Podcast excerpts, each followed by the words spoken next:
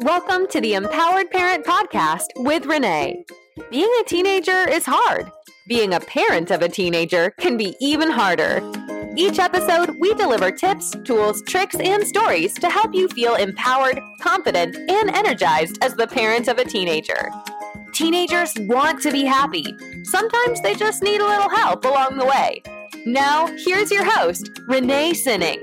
Renee is a certified life, leadership, and success coach for teenagers and their parents.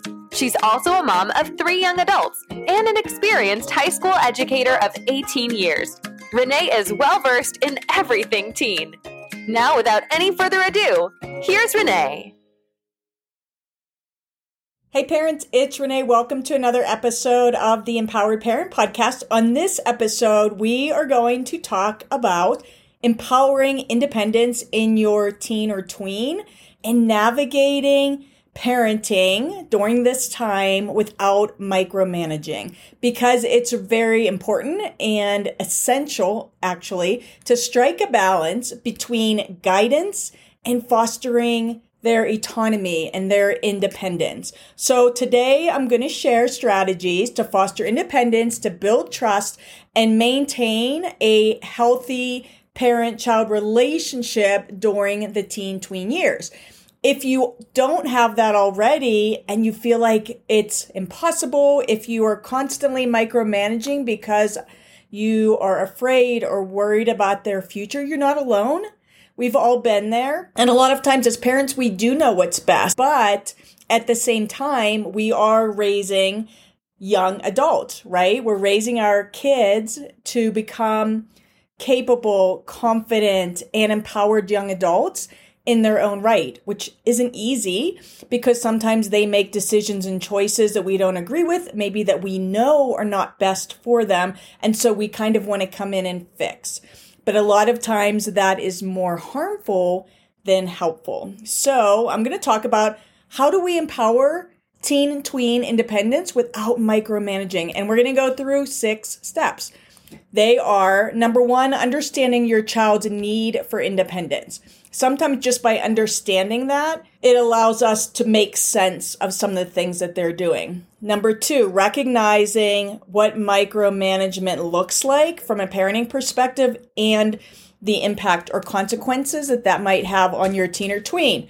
Number three, building trust with them through better connection and communication. Number four, setting boundaries and expectations. Number five, encouraging decision making skills. And then number six is nurturing that supportive environment. And probably a lot of these things you already do. We're just going to kind of put them all together. So again, we're talking about how do we parent teen tween independence without micromanaging them. So step one is understanding the need for independence. And so your kids, as they're going through these years, they're going through many developmental milestones that we don't think about as our kids are going through it. I know I didn't. When my kids were teens and tweens, I wasn't thinking, oh, this is just a developmental milestone. But looking back on it, that information could have been very helpful. So tweens are 9 to 12 years and then teens are 13 to 18. And some of those developmental milestones are pretty obvious, like the physical milestones. Obviously, that's right in front of our eyes. There's also cognitive milestones, which is kind of their reasoning skills. And so it's during the tween years where they begin to develop problem solving skills. They're not expert at it, but they're beginning to develop those skills. And teens, cognitively and developmentally, the, as they become more into their teen years, 13 to 18, they start to have the ability to reflect on their own thoughts and feelings. But that takes time to develop. That self awareness piece is not innate during the teen years and it comes on gradually. Also, it's different for every child. If your child has delays like ADHD or they're on the spectrum, autism spectrum, they're going to be a little bit behind the kind of quote set developmental delays. But so a physical, cognitive, we've got social and emotional developmental milestones for tweens. It's during these years where they start to form those more complex peer relationships more than when they were in elementary school. It's when they start to pull away, and parents might see those first signs of independence from their teen or tween. Sometimes it seems like it happens overnight, and that's because your kids are developing a sense of identity. Then during the teen years, they're more able to kind of explore their personal values and beliefs and their identity. They're kind of making, trying to make sense of how they fit into the world. They're having more stable and closer relationships during the teen, tween years, the those middle school years. Relationships are all over the place with their friendships. They're best friends with someone one day and then they're not friends with them the next or whatever. There's so many changes during the middle school years and then they move into high school and that social emotional development becomes a little bit stronger and they start to have more stable friendships. They do continue to pull away with that increased independence and autonomy. And their emotional regulation and coping skills, they just become more refined as their brain develops. Another developmental milestone is social skills. Again, during the tween years, they're developing those social skills. They're developing better communication skills including conflict resolution, although they're still pretty immature during that time. So it's just in the beginning stages, but they are beginning to understand kind of what's expected of them. They're trying to make sense of societal norms and social norms and navigate their way through that, which can be really hard and very emotional. Then during the teen years, they've, they're developing those more sophisticated communication skills. They're start they have a little bit more empathy. They're better they're a better listener. So that so those active listening skills are developing. And then they're having again those deeper and more meaningful relationships. And then again, identity and self-discovery, that's another developmental milestone that's happening during the teen and tween years. And they're excuse me, they're recognizing the importance of independence and being their own self and building their self esteem. And if they aren't able to do that, if parents are micromanaging everything, it really does impact their self esteem. So they're really kind to figure out where they fit in. They're trying to push those independence boundaries, but that's all normal. It's a developmental skill. We want our kids to become more independent so that when they leave the nest, they have some of these skills. So that is step one is really just understanding where their need for independence come from comes from and understanding those developmental milestones. Step 2 is recognizing micromanagement and the impact or consequences of that. And so when we think about micromanagement in the context of parenting, we're thinking we're talking about where a parent excessively controls or oversees like all of their child's life to an extreme and to the point that it's actually becomes intrusive. A lot of times, I mean, parents do this out of love because you're trying to protect your kids and you want them to be safe. But sometimes we don't, uh, we're not aware of really how much micromanaging we are doing. Another type, um, you've probably seen the parents who monitor every aspect of their kid's life. They're directing all of their activities, all of their decisions, all of their behaviors. When this happens, it actually leaves very little room for your child to develop independence, make choices, and learn from their experiences. So, micromanaging parents, they might think that they're just supporting their kids and my kids are so lucky because I'm in their life and I care, which is amazing, and they are. But we want to be careful to not be overly involved in their academic, social, and extracurricular activities. We don't want to be constantly dictating how they should approach tasks or how they should interact with their friends or their peers or plan their free time. Because when we do that, it's actually hindering their ability to develop problem solving skills and decision making. And it impacts their self esteem and their ability to believe and trust in their own judgment. So, identifying those signs of micromanaging behaviors within yourself, if you have them, you might have just one or two, and you might be like, oh my gosh, I really am micromanaging. And this is just all about awareness because the truth is that you only control you. And so you can control how you show up and recognizing what micromanaging is because we don't always think about it in the moment and the impact it has on our teens. When kids are overly micromanaged, it reduces their independence, it affects their self esteem because it's all being done for them. So, how do they trust themselves or believe in themselves? It limits their creativity and problem solving skills. It causes often causes a big strain in the relationship that you have with your teen or tween, especially as they get older and they want independence. And then kids that are overly micromanaged will go into an adulthood with a fair fear of failure because everything's been done for them. And so that is step two is recognizing micromanagement and the consequences because you can change that and you might not even be aware. So no judgment parents, give yourself grace if you are a parent that maybe micromanages a little bit too much, maybe that's how you were brought up. And I'm sure you're doing it out of love, but there are impacts and there are consequences that will affect your child's development and could affect their self-esteem. So that's step 2.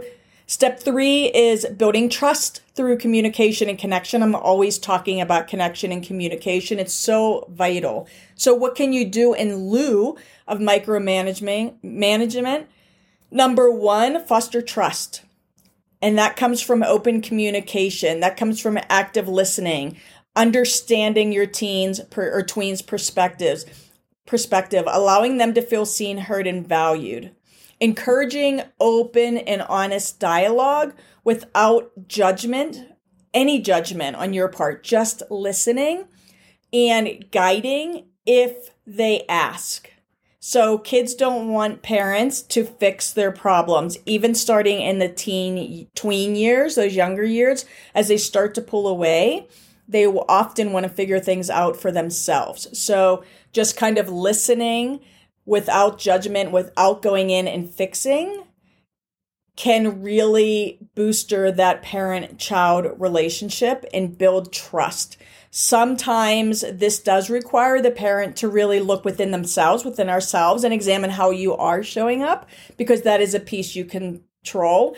And remember, from the teen perspective and the tween perspective, they're smart and perception is reality. So you might think you're showing up one way, but really kind of looking at that from your teen or tweens perspective can be like, oh, hmm, maybe I'm, maybe that makes sense why they think that because this is how I'm showing up. So self awareness, kind of digging into your own stuff and how things might be perceived from their perspective. And so that's step three, building trust through communication and connection. Step four, to parenting, navigating parenting without micromanaging is setting boundaries and expectations so everyone's on the same page. So there's no confusion that allows for gaps in understanding. So you want to establish clear and reasonable boundaries. And these boundaries are going to shift as they are different ages, as they're in those different developmental states. So you want to revisit boundaries a lot and you want to revisit expectations frequently. So what you'd set up in seventh grade is not going to be the same in eighth grade. It might not even be the same in the second half of seventh grade because kids are growing and learning and developing. And so establishing clear and reasonable boundaries involving your teen and tween in the decision making process. I put an asterisk there because it depends on the child. It depends on your relationship with the child. It depends on where the gaps are and connection. If it's the right situation involving your teen and tween in some of these boundaries and expectations can go a long way in building trust and getting them on the same page and getting that buy-in. This is when I expect you to be home and there's going to be consequences if you're not home at that time. Let's talk about that. What do you think those consequences can be? And involve them because the older they get, the easier this can be and it's very empowering for them because They've they've got they've become part of that process. That's hard to do if you don't have a good relationship or good connection or good communication, but as that grows and builds, you can do some of these things together and it's really teaching them life skills. It's giving allowing them to have their voice heard and showing them that you respect their judgment and you trust and want to hear what they have to say. And then also setting boundaries and expectations it's about balancing those rules that you set in place with flexibility to allow for growth and responsibility. Sometimes they are not going to follow the rules, but there's a good reason. Maybe something came up, they were helping a friend, someone was stranded, whatever that might be. So you always want to allow flexibility for those exceptions and things that happen so they're not hiding things from you. So that is number three. So again, number one was understanding their need for independence. Number two is recognizing the consequences or impacts of micromanagement. Number three was building trust through communication. Number four was setting boundaries and expectations. Number five is encouraging those decision making skills. And we want to always provide opportunities for your kids to make choices, even if we don't agree with those choices. We want to allow for natural consequences as much as possible so that our kids can learn from their mistakes. I always have said I like the quote failures.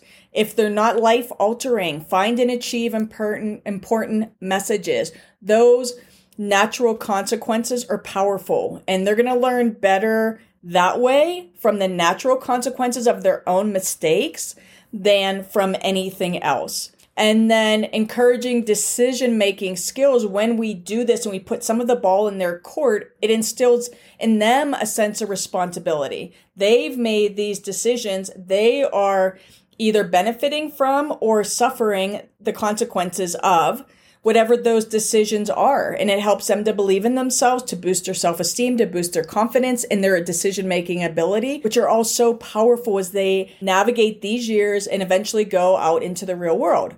And then the last one is nurturing that supportive environment, creating a supportive and non judgmental environment at home with little conflict, as little conflict as possible. Uh, hopefully a calm home, more calm, less conflict, better connection. That's what I always say. You don't want to have a lot of chaos. A chaotic home does not breed uh, the kind of connection and communication that we need. A chaotic home actually often breeds a lot of micromanaging, on the parents' part just to try to get some control. So we want to nurture that supportive environment. We want to celebrate achievements, big and small. It doesn't matter how big or how small. We want to offer guidance without taking over their decision making process. And the older they get, ask their permission. Do you want to hear what I have to say? Do you want my guidance? Do you want my ideas? If they say no, honor that. And then, yeah, so that's it. And again, this is about navigating the teen tween years without micromanaging so that we can foster that independence in our kids so we can empower them so we can build trust and so we can have a good relationship with them. And again those six steps were understanding the need for independence, recognizing micromanagement if you might be doing it already and the impact or consequences that has on kids, building trust through connection and communication, setting clear boundaries and expectations, encouraging decision making skills, and then nurturing that supportive environment. Remembering empowering independence doesn't mean letting go completely, parents. It's about finding that right balance. And then remember that by fostering communication and responsibility, it really helps to navigate the challenge of parenting teens and tweens without resorting to micromanagement because you can actually back off a little bit, which is so much less stressful for you because you're trusting them, because you're connecting with them, because you're communicating with them, because you believe in their responsibility, even if they make mistakes. It just might take a little work on your part and a little insight on your part to figure out exactly where things are right now and any shifts you might want to make within your family. And that's okay. None of us are perfect and it's always a work in progress. So that's it for this episode. And I hope to see you next time.